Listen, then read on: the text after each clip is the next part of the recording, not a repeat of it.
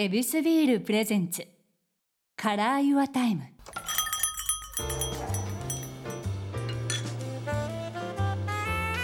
目抜き通りから一本入った静かな通りに佇む一軒の店、ユアタイム。ランチから夜の一杯まで気軽に人々が集うこの店では、それぞれが大切にしている時間にまつわるお話を伺っています。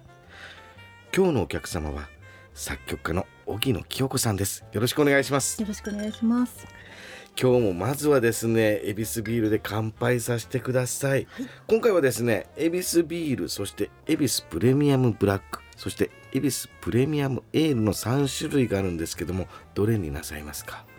プレミアムエールでお願いします。プレミアムエール、これなんて理由とかってあるんですか？なんかビールの中でもエールビールがとにかく好きで、ほう、ちょっと味が濃くて、うん、香りが良くて、それで飲んでて飽きないみたいなので、なんかうちの冷蔵庫にいる率高いんです。これは嬉しいですね、はい、もう常に常備されてる、はい、あ、じゃあこの店でも飲んでください、はい、ありがとうございます。ありがとうございます。嬉しいです。では手酌になりますが、はい、すいません。いただ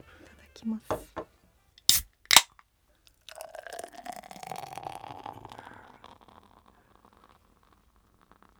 お家では継ぐ派ですか、それとももう缶のまま飲まれる派ですか？絶対継ぎます、ね、へー、これ継ぐっていうのはやっぱ違うんです。泡がやっぱりだからかいや、これも打点高いなと思ってたんですよ。あ、継ぐ時の継ぐ時のえらい高いとこから継ぎはるけど、あ、これ音を聞かせてくれてんのかなって思ってたんですけど、泡製造やったんです。あ、そうですそうです。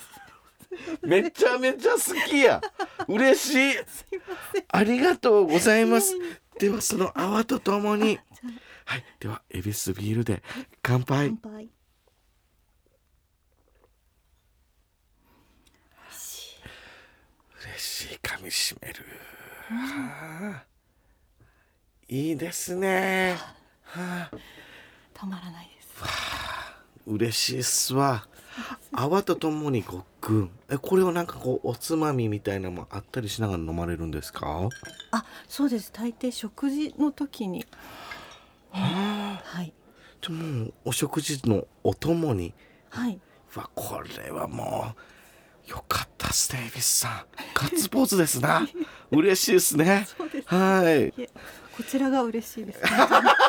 お互いが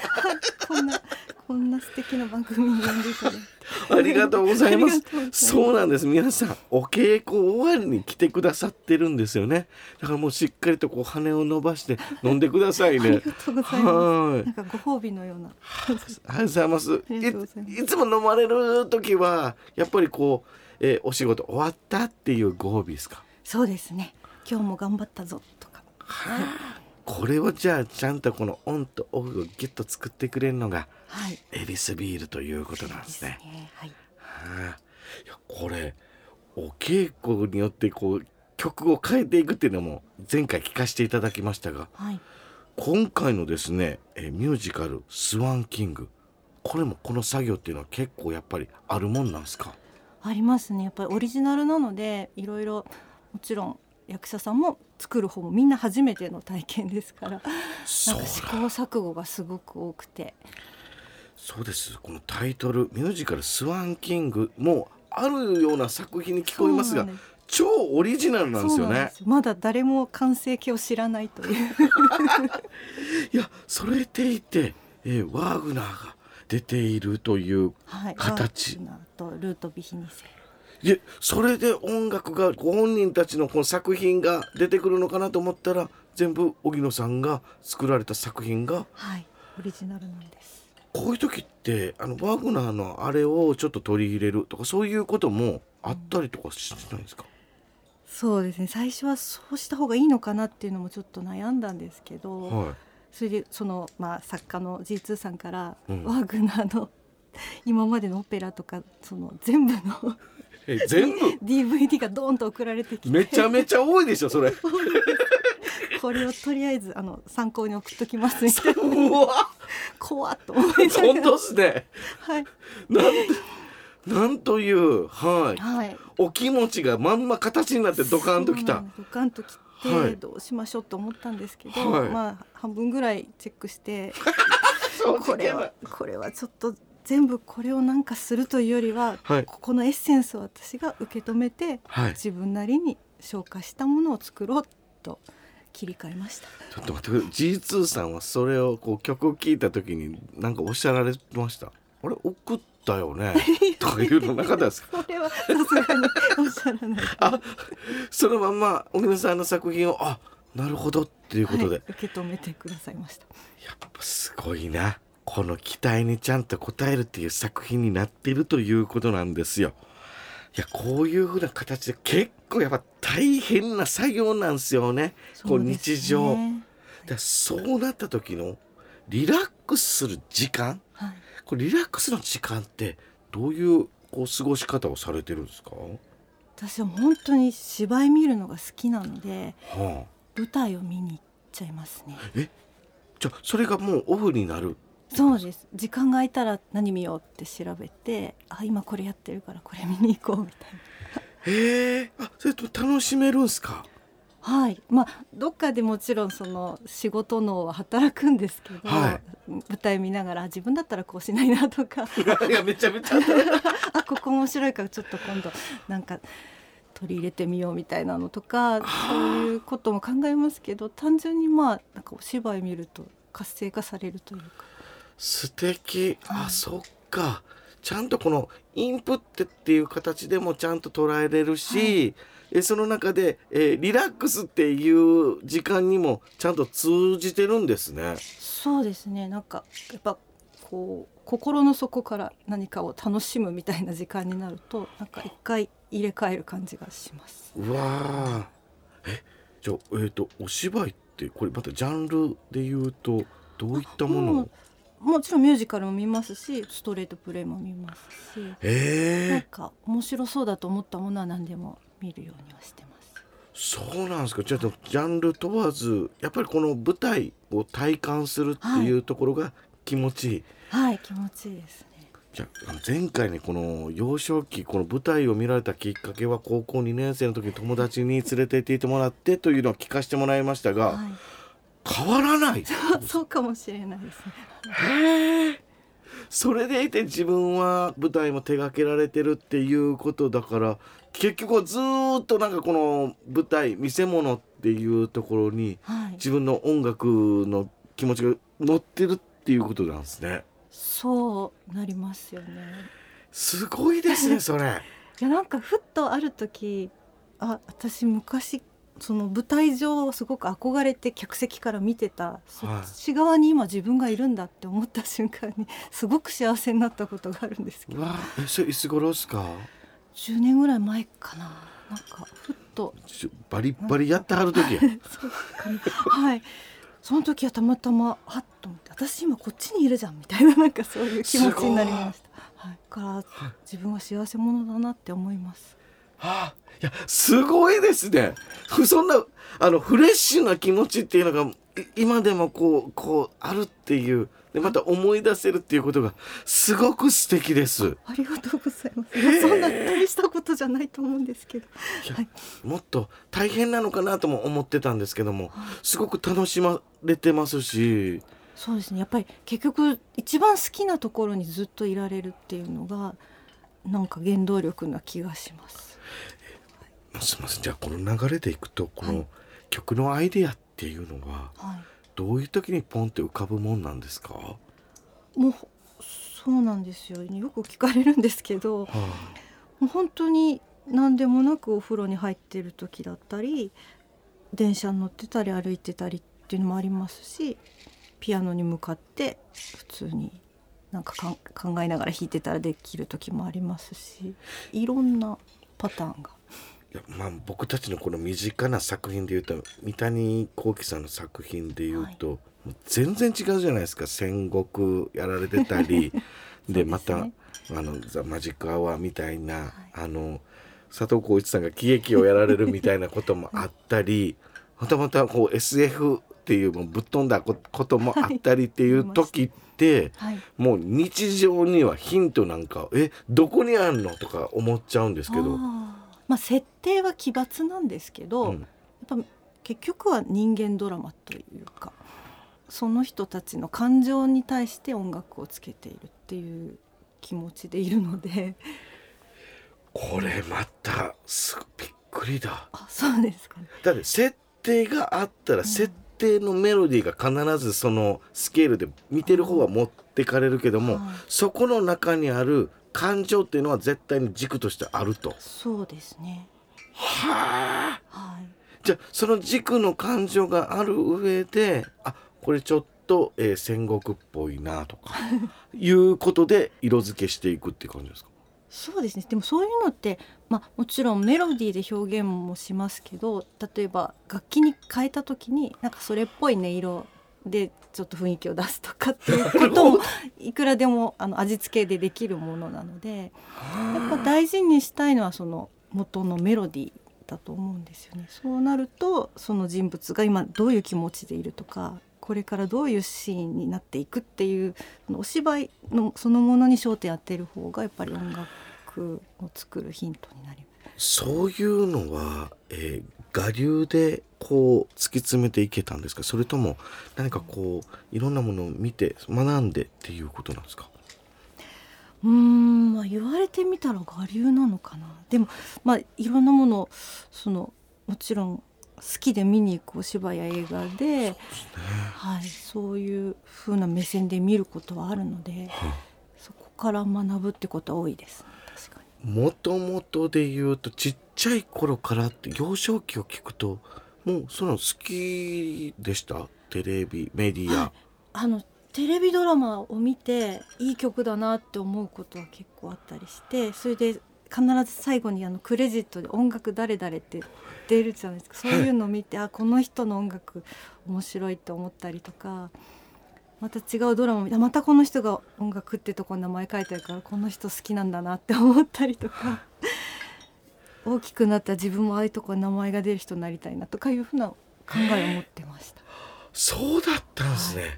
や、あのご家族は音楽一あ、いい、全然普通のサラリーマンと専業主婦です。そうですか、はい、あ、その中でこうリビングに流れているテレビで、はい、で、あ、このドラマいいなで自分自身でどんどんこうのめり込んでいったっていうのが音楽だった。そうですね、はい。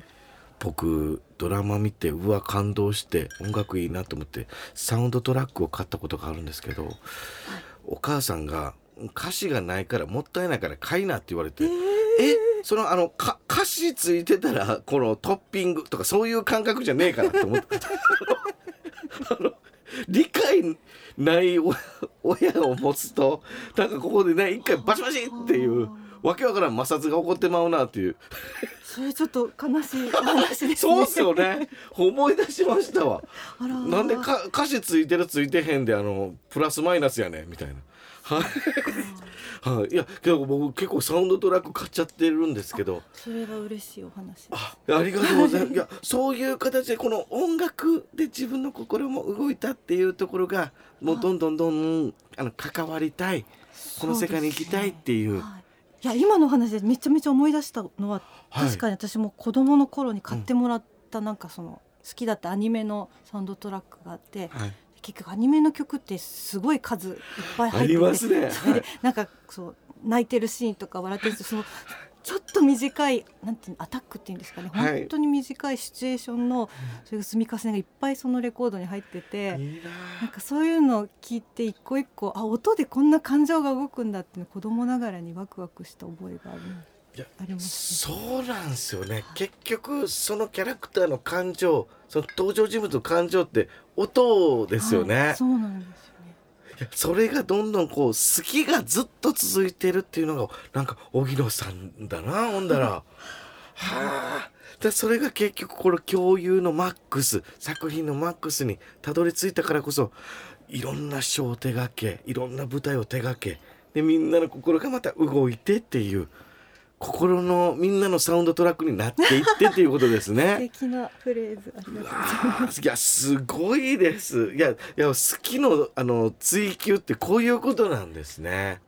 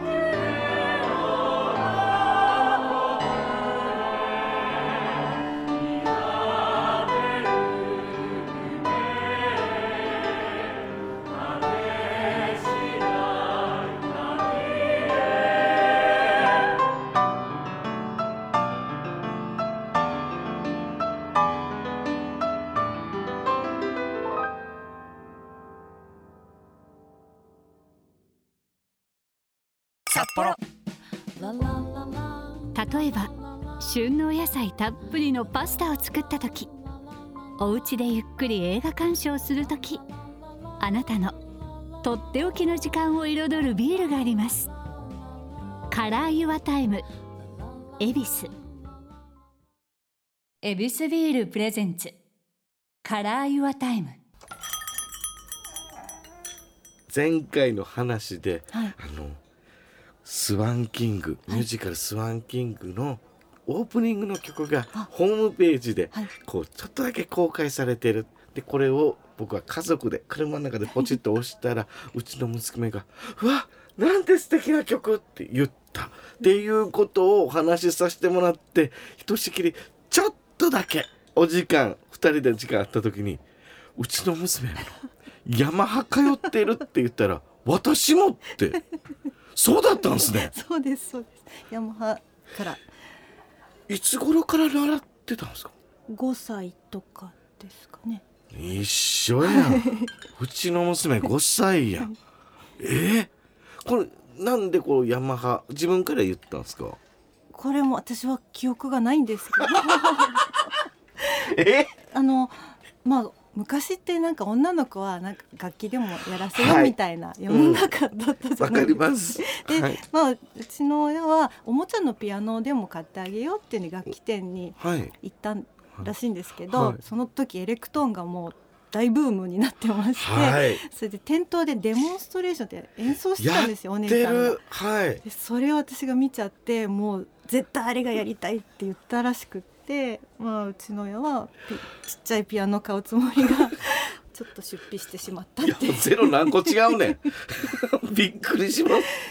あけどえもうじゃあ習うのと買うのと同時でドンってきたんですね。その時が私はまだよんさいだったらしくて、えー、まだそのヤマハは確かにその頃よんさい児のクラスがなかったんですね。あ、そうっすか。そうで、だからうちの親が大人のエレクトーン教室に先に通ったんです。すげえまず親があ娘にあのこんなんなんだって習った実は親もやりたかったんじゃないかなって私は思うんですけど特殊なパターンですね。ですで両親ともやるんですけど、はい、ふたりとも楽器やったことない人間ですから、大人で一からやるって相当ハードル高いらしいんですよ、はい、で私はまあ付き添いみたいな感じ で,、はい、でついていくじゃないですか。そうですね。で子供の方が音感がいいから全部覚えちゃう、はい、うわーすげえ。で親が弾けないところとかをなんか口じゃみで歌ったりとかして、はい、でどんどん私がなんかこう真似して弾けるようになるのを親が見て悔しくなって、親はやめて私だけが残ったっていう。すげえ親が脱落していった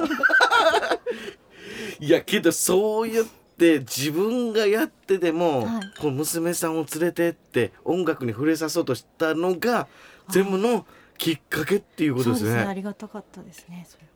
この活躍ってどう感じられてるんでしょうかね。いやもう必ず毎回公演を見に来てくれますし、もう本当に一番のファンでいてくれるから、もう私にとっては大事な大事な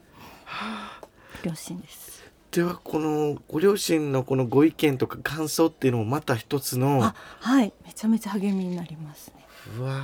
ー、すごいな。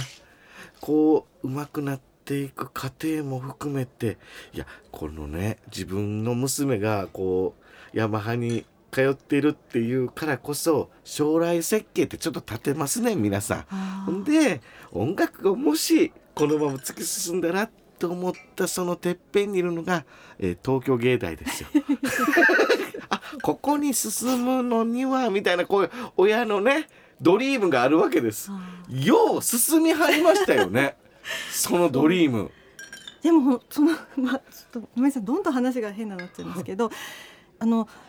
そうですね、ヤマハの中にやっぱり芸大出身の先生っていう方が何人かいらしたんですよ。なるほど、はい、あの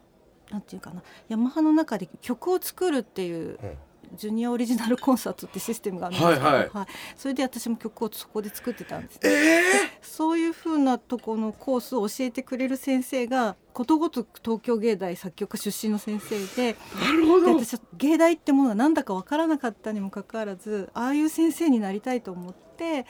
将来私は芸大に行くんだって親に言ったらしいんですよ。すごい。だからなんかそういうよくわかんないミラクルが私の人生にはずっとつながってるんです。なるほど。いやけどこれもうミラクルだけではかなわないっていうのはもう皆さんご存知ですよね。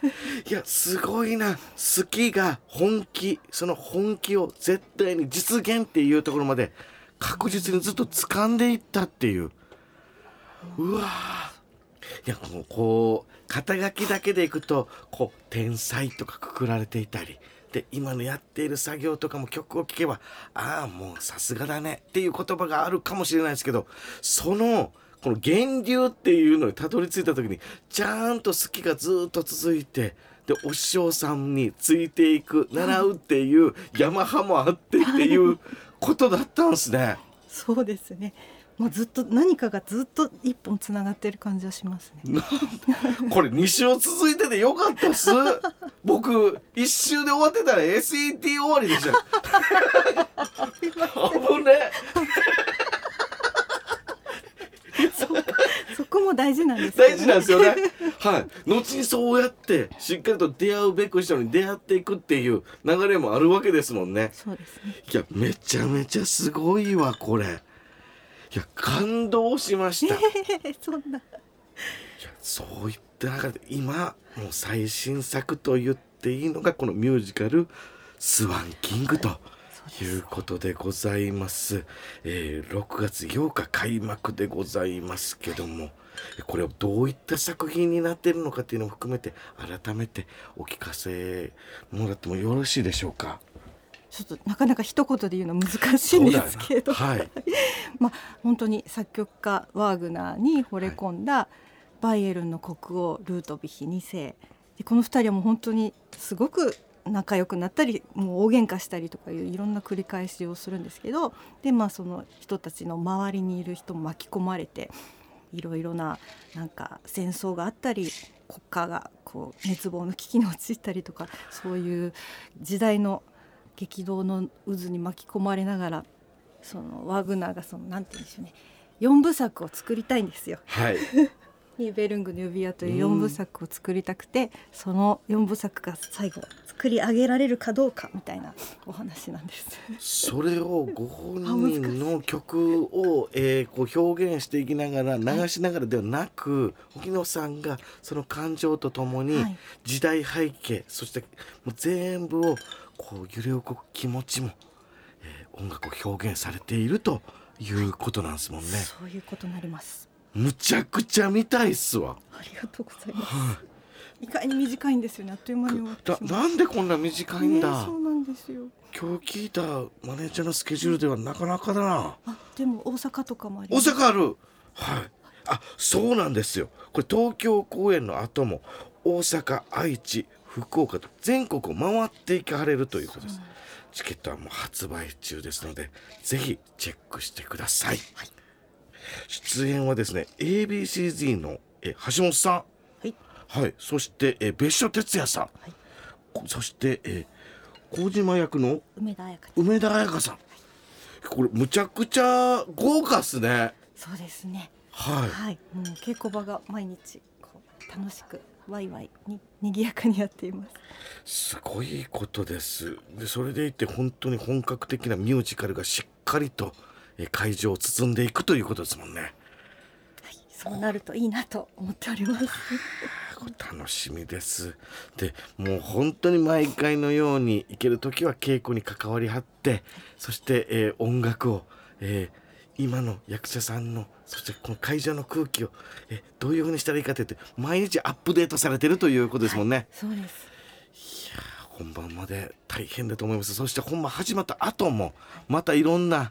このねやらなあかん作業もいっぱいあるでしょうけども頑張ってほしいと思います。ありがとうございます。お体に気をつけて頑張ってください。ありがとうございますました。そして、えー、これだけ恵比寿がお好きならばこのお店に、はい、番組にぜひまた来てください、はい、そんな私でよろしければありがとうございますものすごい楽しい話をに週続けてありがとうございました。はい、ありがとうございました。